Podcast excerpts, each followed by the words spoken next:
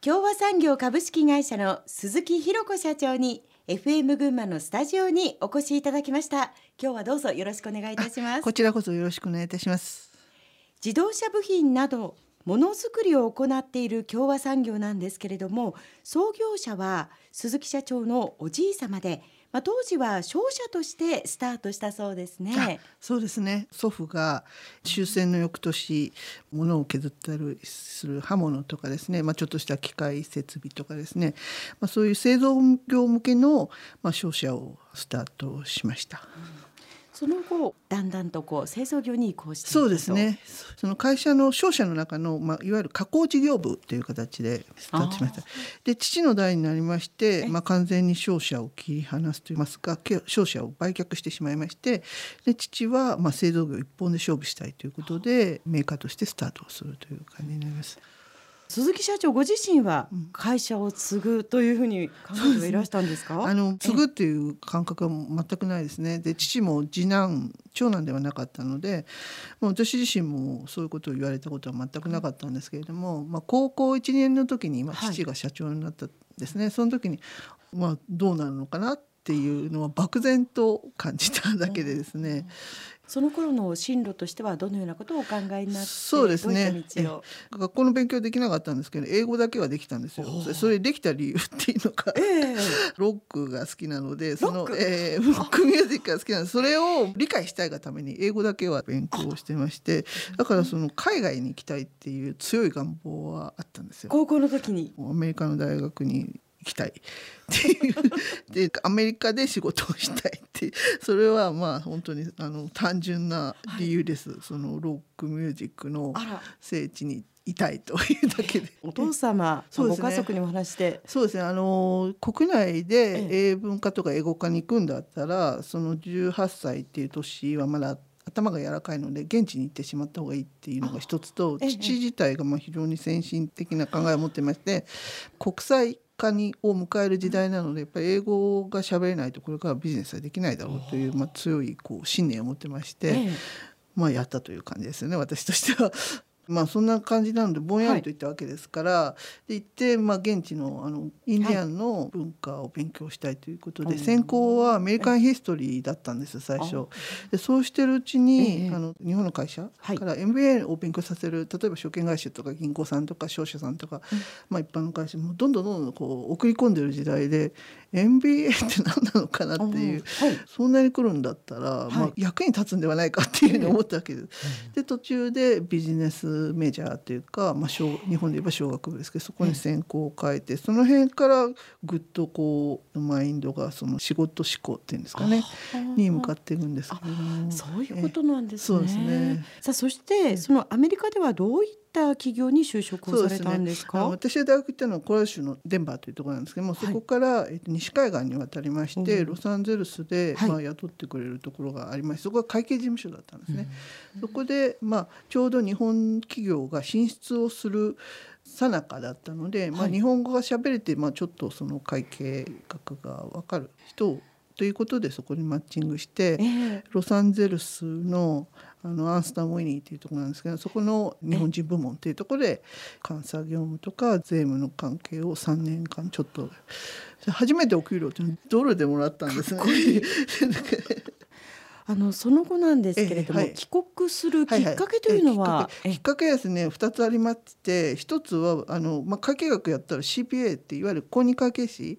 で私2回受けても2回とも怒ったんですね。それで、まあ、知事としてはいつまでそんなところで、えーと、ものにならないことをやってるんだっていうのが1個と実家のその共和産業という会社できちんとした管理会計ですかね、はい、そういう会計システムを作りたいという需要があって、まあ、その2つで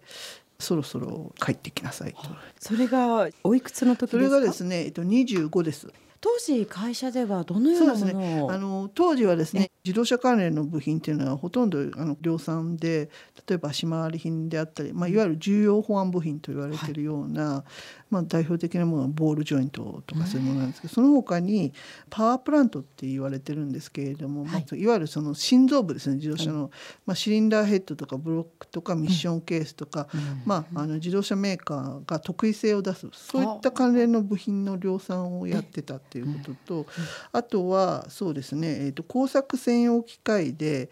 量産ラインを構成する重要な専用機っていう機械があるんですけれども、うん、そういったものを自社で設計して販売して、まあ、量産の自動車部品と工作専用機械の2部門でやってた。いらした、はい、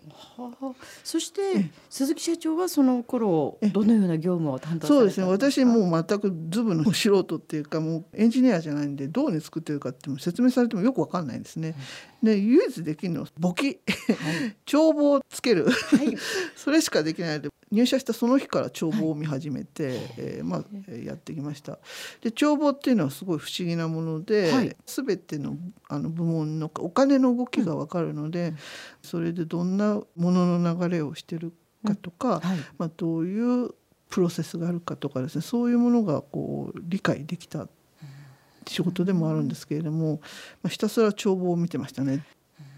それであのなかなかやっぱり中小企業だと難しいんですけど個別の原価を、まあ、一つ一つ作るにいくらお金がかかって黒なのか赤なのかって。今はこそコンピューターが発達してますからできますけど当時はなかなかやっぱりそういうそうですねソフトっていうのお金がかかるんで、まあ、手作業でやられてるところが多いっていうのとあとはそのうちの場合大きく分けて部品を作る量産っていうのと工作機械の専用機を作る2つの部門があったのそこでまあどういったその利益が出てるかっていう、その把握も意外とできてなかったんですね。えー、でそこをまあやってみようっていうことで、はい、それを一人でずっとやってたわけですね。その中でやっぱり見えてきたものというのがありますそうですね。まあ残念ながらですね、その工作専用機械部門が累積の赤字がまあなかなか大きい数字になってたっていうことが分かったんですね。もちろんその量産部品は黒字ですから会社全体としては黒字なんですけれども、はい、その収益を相当つぎ込んでたっていうことが分かりまして、えー、果たしてこのまま行くべきなのかどうかっていう、まあ、大きいその決断をやっぱりしなくてはいけないのかなっていうのをですね父に、はい。えーとまあ、実態はこういう状況になってるんだけれどもこれからどうしていくべきかっていうのをで、まあ、父は自分が新しい新分野として開拓した非常に、まあ可愛い部門ですよね、でお金も非常に託しましたしただやっぱり、えーと、専用機自体のそのそうですね市場がおそらくこう縮んでいくんではないかっていう、まあ、そういう感覚をまあ父も持ってまして、撤退を決断すると、まあ、そこは一つの入社して一番大きな事件といいますか、でしたね。まあ、そうした中副社長になった頃から生産体制を変え始めたそうですね。そうですねやっぱりですねその収益の柱がその数を作る量産部門と、まあ、専用機でやろうと思ってたんですけれどもやっぱり専用機自体をまあ撤退したので、はい、2代目の父社長としてはその次に収益を作っていくような柱が必要だったんですね。うん、でその時に偶然といえば偶然なんですけど、はい、専用工作機械というのは量産になる前の構想の中であの機械を作っていくわけですから次世代のものをこういうものを作りたいっていうものを考えている部分例えば試作開発部であったりとか、はい、研究所であったりとか、まあ、そういうところも結構接点が増えてるんでね。でその中でこういったものが加工できないですかっていう需要もあってですね、えー、専用機と反対の局にあるマシニングセンターっていう、まあ、フレキシブルな機械っていうのがありましてセンター、えそれをもう当時としては珍しいんですけれども3台あの導入してたんですね。はい、でそれを軸にいわゆる多品種少量生産というものができないだろうかっていうのを専用機撤退と同時にぼんやりと模索してましてお父様がそうですね。で、うん、それを少しずつ成長させていこうという中でまあ父もちょっと体調を崩したりしてましたので私がですね営業を拡大してたっていうのがあります。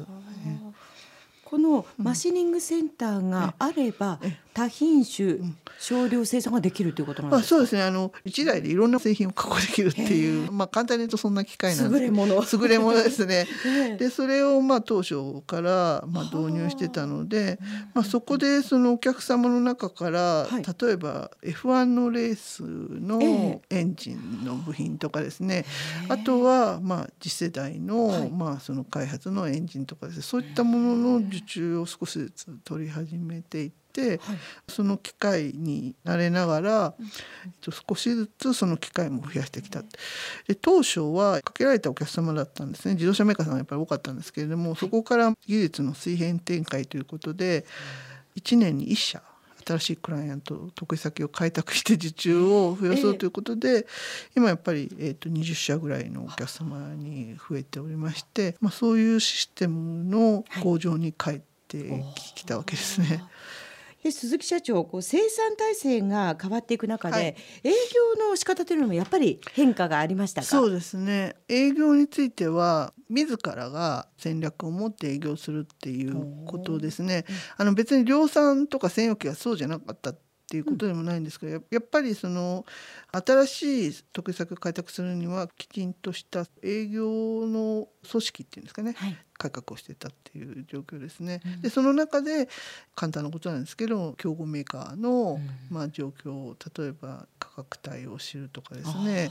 どういったその納期体制になっているかっていうことをするということと、あとはその相手ですね。キーマンですよね、うん。発注のキーマンはどこにあるか